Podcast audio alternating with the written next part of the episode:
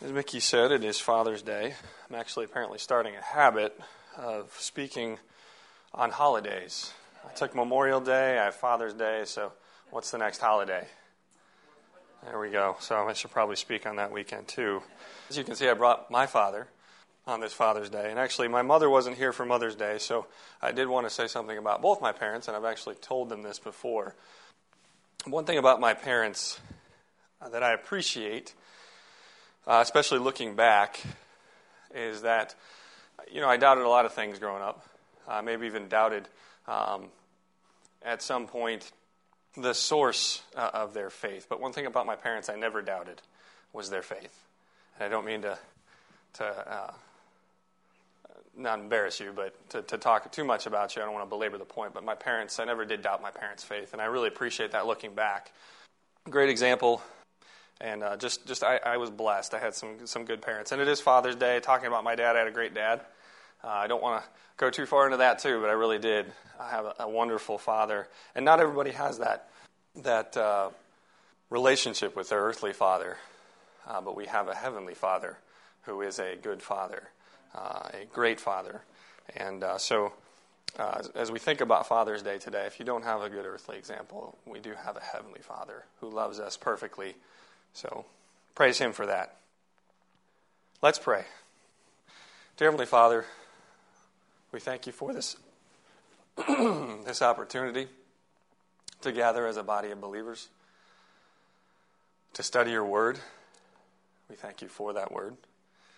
And Lord, this morning, as we study the life of Joseph uh, and the end of his life, Lord, we pray that you would just Open our hearts to hear what you would have us to, to hear, Lord. Use me. Speak your words through me, Lord. Thank you for the freedom we have to meet together uh, and do this, Lord. We, we just thank you so much for your love, your grace, and your Son, Jesus Christ's name. Amen.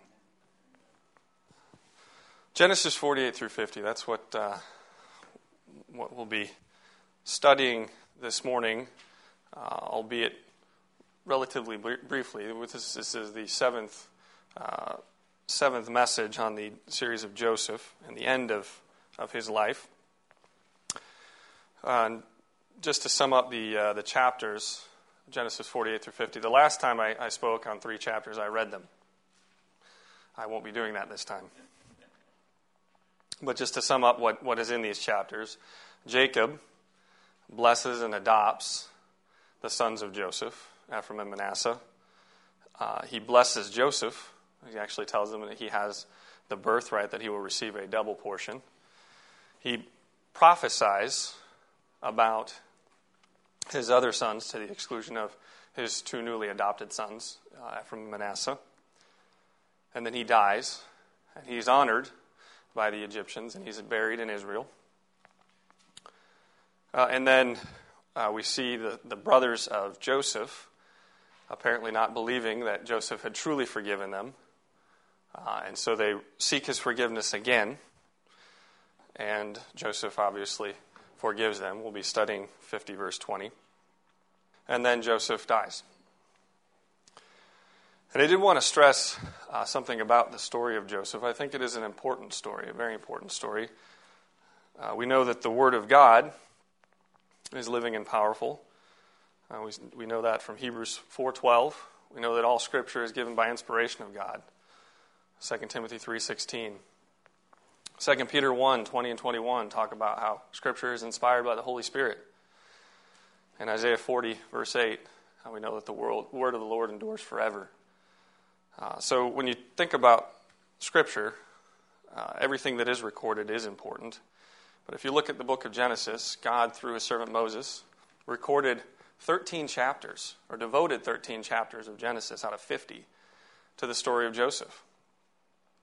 And really, depending on how you define what a chapter, whether a chapter is devoted to somebody or not, the only two people that are in Genesis or spoken of in Genesis that you could say would maybe have more time devoted to them would be Abraham uh, and Jacob. But the story of Joseph has 13 full chapters devoted to his life. And I think that uh, we, can, we can take lesson from that.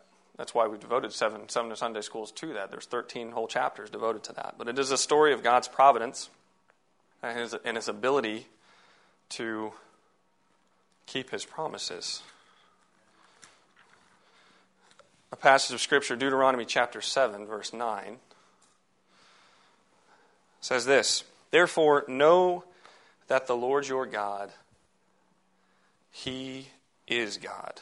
Not He is a God, not He is the most powerful God, but He is God, the faithful God, who keeps covenant and mercy for a thousand generations with those who love Him and keep His commandments. God is faithful. And not only uh, does He keep His promises, but He is able to keep His promises, uh, which I think is important to, to say. Now, chapters 48 through 50, there really is a lot to unpack in this passage of Scripture. And I'm going to, as I said earlier, I'm not going to read it today, so uh, I'm going to leave that to you. Uh, if you've already read it, wonderful. And if you haven't, I encourage you to go back and read it. And most of it I'm actually going to have to leave to your study as well. And there's a lot in there when you, when you look at what Jacob said about his sons uh, in chapter 49. There's a lot of a lot to unpack there um, a lot of prophecy that did, that did come true. But I really want to focus my efforts this morning on uh, three individuals who are really front and center in this passage of Scripture, and I think integral to Joseph's story, one of which is obviously Joseph. The first one is, is Jacob. Jacob, I think, in this passage of Scripture, uh, especially when taken in context of his entire life, illustrates God's guidance. Uh, if you look at Jacob, Jacob is mentioned in Hebrews chapter 11. Uh, that's in verse 21. And it, the stage of his life in which he is mentioned, or the reason that he is mentioned, is, is, in this, is found in this passage of Scripture, chapter 48, when he uh, blesses Ephraim and Manasseh, and then he leans on his staff and worships. And I think the reason that I, I would say that, that Jacob in this passage of Scripture illustrates God's guidance is that guidance is, I believe, always there uh, for his, his children. But do we always, are we always listening for it? Are we always looking for it? If you look at Jacob and the life of Jacob, over the course of his life, he wasn't always looking for God's guidance. In fact, he was often relying on his own. Um, he was afraid in many respects, or often. Uh, he was running from Laban. You see him running from Laban. You see him running from Esau. Uh, you see some, some strife in his house between his sons, between his wives. And I think in many respects, Jacob was learning. It was taking a long time to learn over the course of his life. But at the end of his life, where we see here in these passages of Scripture, he is listening to the guidance of God. Uh, we see that in chapter 48 when he decides to adopt Ephraim and Manasseh. Those two go on to become uh, part of the sons of, of, Israel and part of the tribes of, of Judah, the 12 tribes. Uh, they actually supplanted Reuben uh, and and uh, Joseph is not explicitly one of the 12 tribes, it's, it's his two sons. And then you also see his determination or, or decision when he's blessing them, and he's, he's basically blind at this point, uh, to cross over his hands, and he, he blessed the younger with his right, which is typically reserved for the older at that point. And again, did that, I believe, with, at, the, at the guidance of God. And it established that was the fourth generation uh, that had the younger had been blessed over the elder. Uh, Isaac over Ishmael, Jacob over Esau, Joseph over any of his brothers, and then now Ephraim over Manasseh. But again, Joseph, Jacob was listening to the guidance of God at that point. And then if you go on to chapter 49, uh, the words of prophecy, and they really are prophecy about the sons of Jacob. Joseph didn't come up, or excuse me, Jacob didn't come up with that. There's a lot of J's in this passage of Scripture, so I apologize if I mix the names up. But Jacob uh, did not come up with these by himself. Uh, he really was, I believe, at this point in his life, really listening to God's guidance uh, and understanding it. And, and, and so you see uh, some prophecy about his sons here. And he really was. He was uh, worshiping the Lord at this point in his life and listening for God's guidance. And again, I think the lesson we can take away from is that it is there if we seek it and if we are listening to it. Uh, and at this point in his life, Jacob was. The second person that I'd like to talk about is Judah.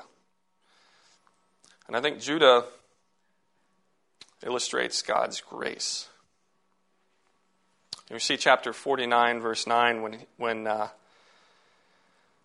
and really it's, it's verse 10, when Jacob is talking about Judah, who is the fourth born son. Uh, he said, Judah is a lion's whelp. From the prey, my son, you have gone up. He bows down. He lies down as a lion, and as a lion, who shall rouse him? The scepter shall not depart from Judah, nor a lawgiver from between his feet, until Shiloh comes, and to him shall be the obedience of the people. And if you look at uh, 1 Chronicles 5 2, it actually talks about Joseph got the birthright, but from the line of Ju- Judah, the line, uh, kings, kings came from him. Um, and if you really look forward, and we have the entirety of Scripture that we, we can do this, um, Micah 5 2 talks about where the Messiah would come from, Bethlehem, uh, which was a small portion of Judah. And if you look at in Revelation chapter 5, verse 5, one of the things that Jesus is called or referred to in Revelation chapter 5 is the lion of the tribe of Judah. So I think you see the grace of God illustrated not just in Judah's life, and he, it is. We've talked about that, I believe, in, in, in, several of these messages that Judah has changed. You look at when we find Judah at the beginning of, of the story of Joseph, he is the one who decided, or came up with the idea, I should say, to sell his, his brother. Well, let's sell him. Let's make some money off of this. And then his blood won't be on our hands. And then we, we, we didn't study the passage of Scripture that talked about uh, Judah and Tamar, but you look at Ju- uh, Judah, and you could say that um, he struggled as a father. His firstborn was, was struck down for being evil. His secondborn was also struck down for being evil. Uh, and then, and then uh, he had a child with his, with his daughter in law inadvertently. And when you look at uh, Matthew chapter 1, which I've heard called the genealogy of grace, who do you find in the genealogy of Christ? Judah's child from Tamar. Perez, I believe it was, if I recall correctly. And you also see several other people that you wouldn't expect to see in the genealogy of Christ. You see uh, Ruth, a Moabitess. You see Rahab, a prostitute. Uh, you see the, the child of, of, well, you see Solomon, the child of David and Bathsheba. Bathsheba not being named, but she, that, that, is, that is in there. The progeny of that union is in there. Uh, and I think so the, the, grace of God is illustrated uh, in Judah's life personally because he did change. And we see that on chapter 44 when he became surety for Benjamin. Uh, we see it just a change in him that is not mentioned about his, his brother Reuben, his brother Simeon and Levi, uh, who were really, if you look at chapter 49, not spoken of highly. Um, but you do see that in the life of Judah. And then again, the grace of God is illustrated in his progeny. The line was continued through Judah, uh, who is not someone that we would expect or pick. I think if we had picked who the line of Christ would come from, it wouldn't have been Judah, it would have been Joseph. But God's grace uh, is such, or shown that way, I believe, in, in, in, picking somebody that we don't necessarily or would not uh, pick in this instance. And then Joseph. I think Joseph illustrates God's goodness, and I don't think that's something that I think that's something we've studied over the course of his entire life. Uh, God was good to Joseph.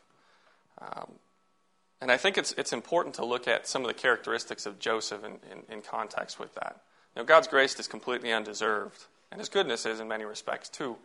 But there are certain things that God demands of his servants that I think Joseph illustrated, uh, not illustrated, but exhibited characteristics. One was faithfulness. Not that Joseph was perfectly faithful, but the Bible never really talks about unfaithfulness uh, for Joseph. I'd imagine that there were maybe moments in his life and the difficulties of life that he may have doubted, uh, that he may have uh, had difficulty being faithful, but the Bible does not mention in the passages of Scripture whether he was actually unfaithful. I think he was uh, throughout the, the difficult times and the good times. When he was given a lot of responsibility as a governor of Egypt, he was faithful in that. When he was a prisoner, he was faithful. When he was uh, the servant, the number two guy in the, in the house of Potiphar, he was faithful. And God rewards faithfulness. He looks and desires for it, but he rewards it as well. Revelation chapter 2, verse 10 the faithful are promised a crown of life. And I think it's important to mention, too, that that reward isn't always something that we may look for or we may desire. It may not be an earthly reward.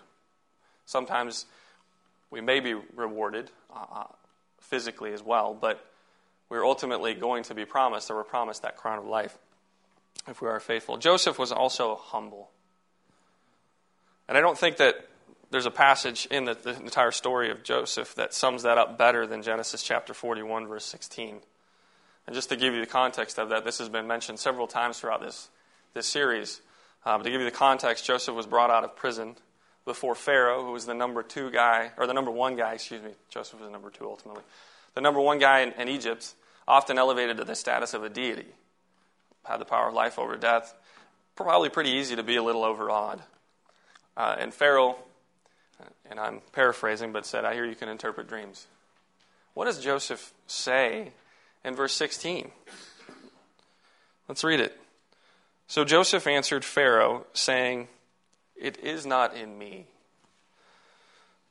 God will give Pharaoh an answer of peace. He could have taken credit for a gift God gave him, but he didn't. He showed humility, I believe, in this, in this passage here. And God rewards humility. James 4 6, which is really taken from Proverbs chapter 3, verse 34, said, God resists the proud, but gives grace to the humble. Verse 10, we're called to humble ourselves in the sight of the Lord, and He will lift us up. Humility is something that God desires, looks for, and rewards.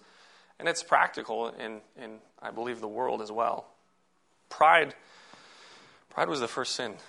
Lucifer exhibited pride and tried to elevate him to the same status as God. God looks for humility and rewards it. And the last person, this isn't one of the three that's explicitly mentioned in this passage of Scripture, but I believe there are many, many parallels to him uh, in, in this story of Joseph, is Jesus Christ himself. Especially in taken with context with these two characteristics that Joseph exhibits faithfulness and humility. I looked up the definition of faithful or faithfulness, and I really liked one of them, which is this an unswerving adherence to a person or uh, an idea or a thing. Faithfulness is there is no left or right, it is a literal laser focus. And I think the only person that that can re- really truly be ascribed to is, is Jesus Christ himself, is God. Uh, we are not that way. Even when you talk about Joseph's faithfulness, that is not to say that Joseph never lost sight of. There was, there was probably some swerving. But Jesus Christ is faithful to us. He's faithful to, he was faithful to his Father's um, plan, the plan of salvation. He's faithful to us. And uh, we can praise him for that. But there is no one that is truly faithful except for Jesus Christ. And Jesus Christ is also humble. He displayed humility in his life here as a, as a, as a man. And I think we all probably know the passage of Scripture that really talks about that Philippians chapter 2. Philippians chapter 2, starting in verse 5, and the title of this section is The Humbled, Humbled and Exalted Christ. Let this mind be in you, which was also in Christ Jesus, who being in the form of God, did not consider it robbery to be equal with God, but made himself of no reputation, taking the form of a bondservant and coming in the likeness of men. And I think that's the first part of his humility that God took on flesh. That, that's incredible when we really consider that.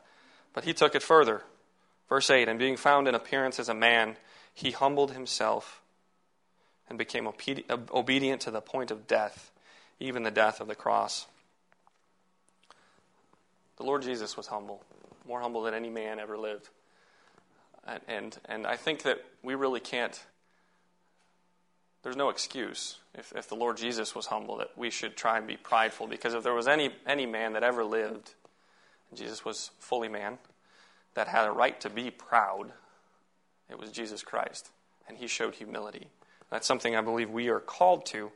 Uh, and it's something that is rewarded. God, God did reward the humility of Christ You see that in 9 through 11, where he exalted Christ above every name.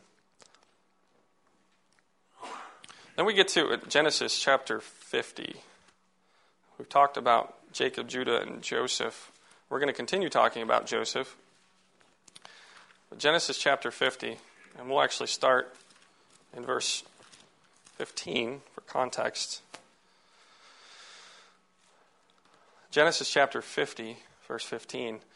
When Joseph's brothers saw that their father was dead, they said, Perhaps Joseph will hate us and may actually repay us for all the evil which we did to him. So they sent messengers to Joseph, saying, Before your father died, he commanded, saying, Thus you shall say to Joseph, I beg you, please forgive the trespasses of your brothers and their sin, for they did evil to you. They recognized that. They recognized that what they did was wrong. Now please forgive the trespasses of, of the trespass of the servants of the God of your father. And Joseph wept when they spoke to him. They didn't believe that he had truly forgiven him, uh, forgiven them uh, at this point in their life, which they realized again that, that they had actually sinned against their brother. Uh, they, believed, they, they realized how gravely they had sinned against their brother. Uh, and, and the Bible doesn't say that they lied, but I think we can probably contextually say that they may have made up the part where Jacob said, Forgive us, forgive your brothers, don't kill them. Uh, so they were afraid that, that that forgiveness wasn't real, wasn't true. And look at Joseph's response to that. You know, he had forgiven them. That hurt him. He wept when he realized that his brothers had not really accepted that forgiveness. They were still afraid uh, of retribution. Then his brothers, this is verse 18, then his brothers also went and fell down before his face, and they said, Behold, we are your servants. Joseph said to them, Do not be afraid. He reassures them, For am I in the place of God? I think that's interesting there. He doesn't, he realizes that it's not his place to seek retribution. That's God's responsibility. He's not excusing their behavior here. I think he recognizes that they, they had sinned. And you go to verse 20, he says, But as for you, you meant evil against me. There it is, very bluntly. You meant evil against me. There's no excuse there. But God meant it for good in order to bring about it about as it is this day to save many people alive. You meant evil against me, but God meant it for good. I think that that passage right there is probably the crux of the entire story of Joseph, or it really sums it up very nicely. That people meant evil, but God meant it for good. If you look at the story, his brothers did mean evil against him. They meant to kill him originally. And then Reuben convinced them not to. So they threw him in a pit, still probably attempting to leave him there to die. And then they decided to sell him into slavery because some slavers came along. So they made a little money off of him. And where did they send him? They didn't care. They didn't care at all. And selling him to slavery, in many respects, slavery was a fate worse than death because he had to live as a slave. They then lied to their father to cover their sin. They murdered him in their hearts without cause. You know, Jesus, when he elaborated on murder, said, If any man hates his brother without cause, he's already murdered him in, their, in, their, in his heart. And they hated their brother without cause. Know, one thing about Joseph, Joseph never asked to be in the position that he was in. He never asked to be his dad's favorite. But he was. And if anybody, if they should have been, if the brothers of Joseph should have been mad at anybody, or we're going to be mad at anybody, they should have been mad at Jacob. That anger should have been directed against him. Instead, they directed it against the object of their father's affection. And again, he did not ask to be in that position. They hated their brother without cause. And Joseph said that again very bluntly You meant evil against me. I didn't deserve it. You meant evil against me. But God meant it for good. God ultimately used the actions of Joseph's brothers to fulfill prophecy and enact his will. And he cared for Joseph every step of the way. His providence was evident throughout his life. He even used Joseph to bless Jacob's sons, the perpetrators of the evil against him. Their families were alive at this point in the story because of Joseph, because of the evil that they perpetrated against them, but because God had, had used that for good. And I, again, I think this verse perfectly sums up the entire story of, of Joseph, illustrating the providential hand of God throughout his life. I think it's interesting, too, that Joseph, at any point in the story, probably couldn't see that. If you picked any point in this story that we've gone so far, He couldn't necessarily see the providential hand of God. When he was in prison, I doubt he could. Uh, when he was a slave in the slaver's caravan, I doubt he probably went, you know, God's guiding me. He's, he's providentially caring for me right now. But looking back at this point in the story when he said this, he could see the providential hand of God throughout his entire life, taking care of him and bringing him to this single point in his life where, again, God was fulfilling his will. And he couldn't even see the full fulfillment of that will at this point, could he? We do, because we have the, the entire story. God made the Israelite nation a great nation in Egypt because they were in such a position that they could prosper. Uh, the, again, we've mentioned before, but they started out with 70 people uh, when they moved to Egypt, and they, they left Egypt during the Exodus as a great nation. And ultimately, God did bring them to the promised land. But, but Joseph, I think, even at this point in his life, couldn't see the full providence of God and the full will that God was enacting through just his life. You meant evil against me, but God meant it for good. And I think that you see the story of Jesus in that statement as well. If you look at Acts, Acts chapter 3, this is during Peter's message. When he's preaching to the crowd, Acts chapter 3, verse 13. The God of Abraham, Isaac, and Jacob, the God of our fathers, glorified his servant Jesus, whom you delivered up and denied in the presence of Pilate when he was determined to let him go. But you denied the Holy One and the just and asked for a murderer to be granted to you and killed the Prince of Life. You meant evil against the Prince of Life. But God meant it for good, whom God raised up from the dead, of which we are witnesses. And Peter, when Peter and John were arrested, he was before the Sadducees in chapter 4. He said this Let it be known to you all and to all the people of Israel that by the name of, of Jesus Christ of Nazareth, whom you crucified, whom God raised from the dead, by him this man stands before you, or here before you whole. This is the stone which was rejected by you builders, which has become the chief cornerstone. Nor is there salvation in any other, for there is no other name under heaven given among men by which we must be saved. You meant evil against Jesus Christ. That's what, what Peter was saying here. Um, humanity meant evil against the Prince of Life, but God meant it for good. And He enacted His will through the, the sacrifice of His Son, Jesus Christ, on the cross. And I think this verse also applies uh, to today Christians today, if you, if you say you, in the place of you, you, mean, you say the world. Uh, the world, and I think we can all agree the world is evil.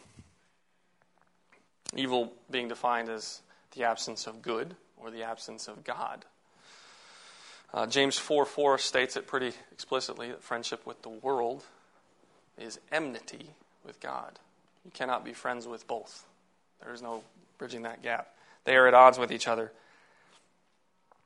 One thing that I think is interesting to note sin, sin itself doesn't get worse with time. It doesn't, it, it, there's nothing.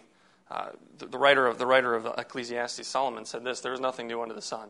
I don't think that sin gets worse. There's nothing new that's invented that's, that's new sin.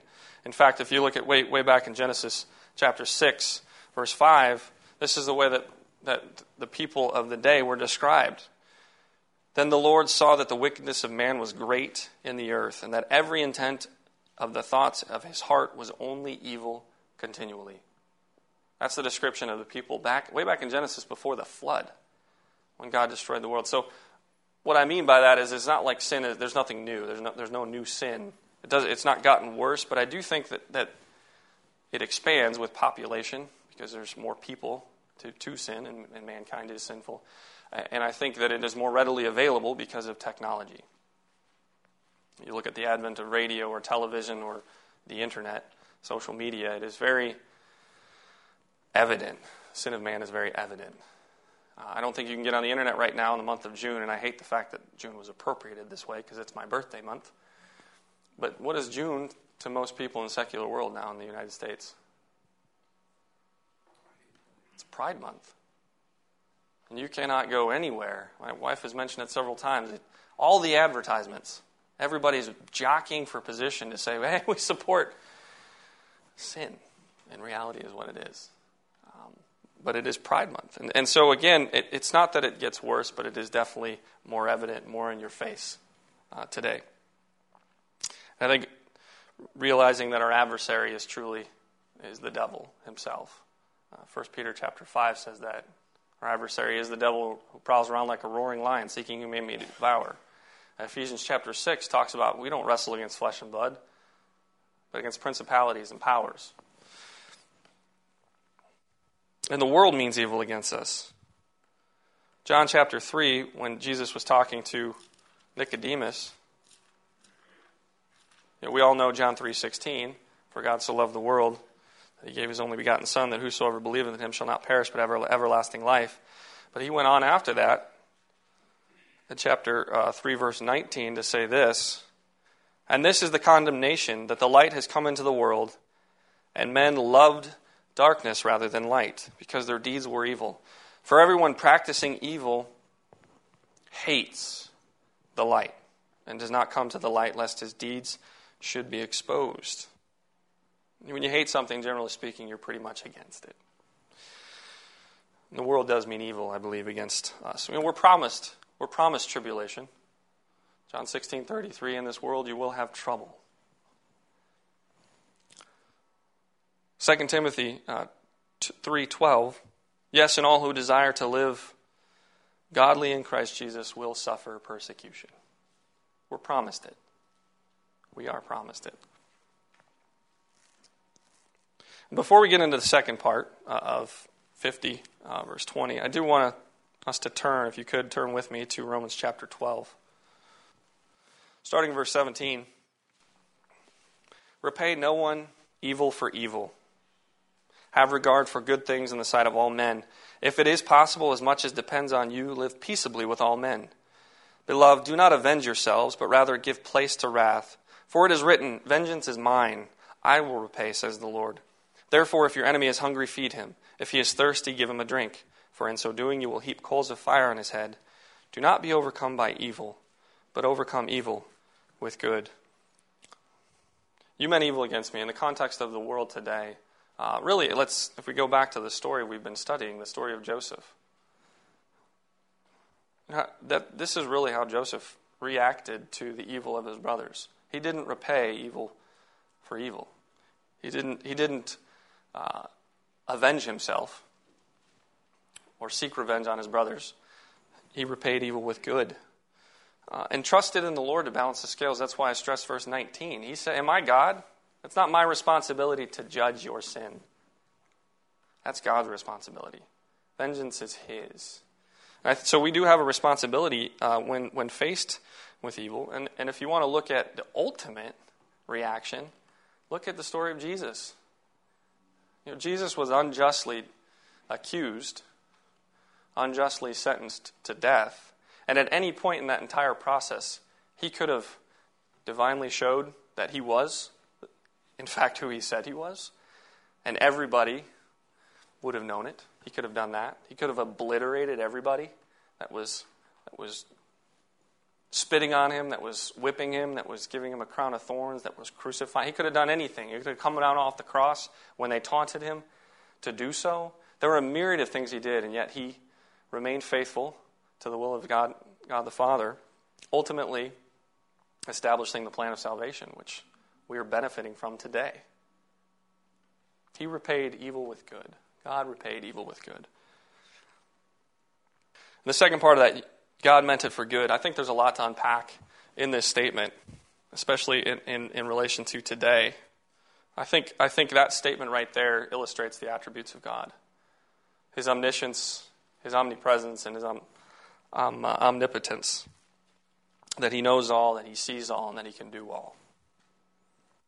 You know, I, th- I think especially when you talk about the omnipotence uh, of, of the Lord Jesus and, and of God, sin is really ineffective against the power of God. I think sometimes when we're in the trenches or you're in a, in a tough time, we, may, we tend to forget that. God is completely in control at all times uh, and is completely has power over uh, sin, has power over the devil, has power over our adversary. You know, when he talked about the establishment of a church, his church uh, in Matthew chapter 16, when he was talking to Peter, he said, On this rock I will build my church. And the statement that follows that is, And, and the gates of hell shall not prevail against it. There's no power. Romans chapter 8, it's a great passage of Scripture. Verse 31 through 39. What shall we say to these things? If God is for us, who can be against us? He who did not spare his own son, but delivered him up for us all, how shall he not with him also freely give us all things? Who shall bring a charge against God's elect? It is God who justifies. Who is he who condemns? It is Christ who died, and furthermore is also risen, who is even at the right hand of God, who also makes intercession for us. Who shall separate us from the love of Christ? Shall tribulation, or distress, or persecution, or famine, or nakedness, or peril, or sword? As it is written, For your sake we are killed all day long, we are counted as sheep for the slaughter. Yet in all these things we are more than conquerors through him who loved us. And I love verses 38 and 39. For I am persuaded that neither death nor life, nor angels, nor principalities, nor powers, nor things present, nor things to come, nor height, nor depth, nor any other created thing shall be able to separate us from the love of God which is in Christ Jesus our Lord. God meant it for good. And I think, again, this, this really illustrates his attributes in that portion. I think it also illustrates his attitude, his attitude towards sin, which it will end up being punished ultimately, but that uh, his attitude towards the saints, especially in this passage. The world means evil against the church, the bride of Christ, but God means it for good. His attitude towards the saints is that he wants to give goodness, to be good to them. And it also, I think, illustrates uh, his actions. There's a couple passages of scripture. We've actually mentioned Romans 8:28, for we know that all, in all things God works for the good of those who love him, who are called according to his purpose. Most people know Jeremiah 29:11. For I know the plans I have for you, declares the Lord, plans to prosper you, and not to harm you, plans to give you hope in a future. Romans chapter 40, verse 31. They that, they that wait upon the Lord shall renew their strength. Shall mount up with wings as eagles. They, they shall run and not grow weary. They shall walk and not grow faint. All of these things God is talking about. He means good. He works all things for the good of those who love Him. And again, going back and hitting on a point, again, sin is powerless against that.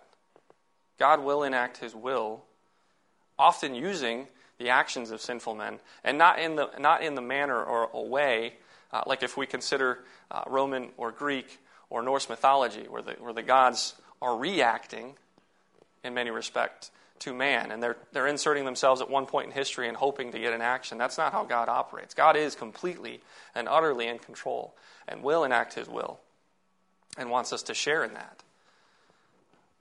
And we see that, I think we see that throughout history too, not just in the Bible.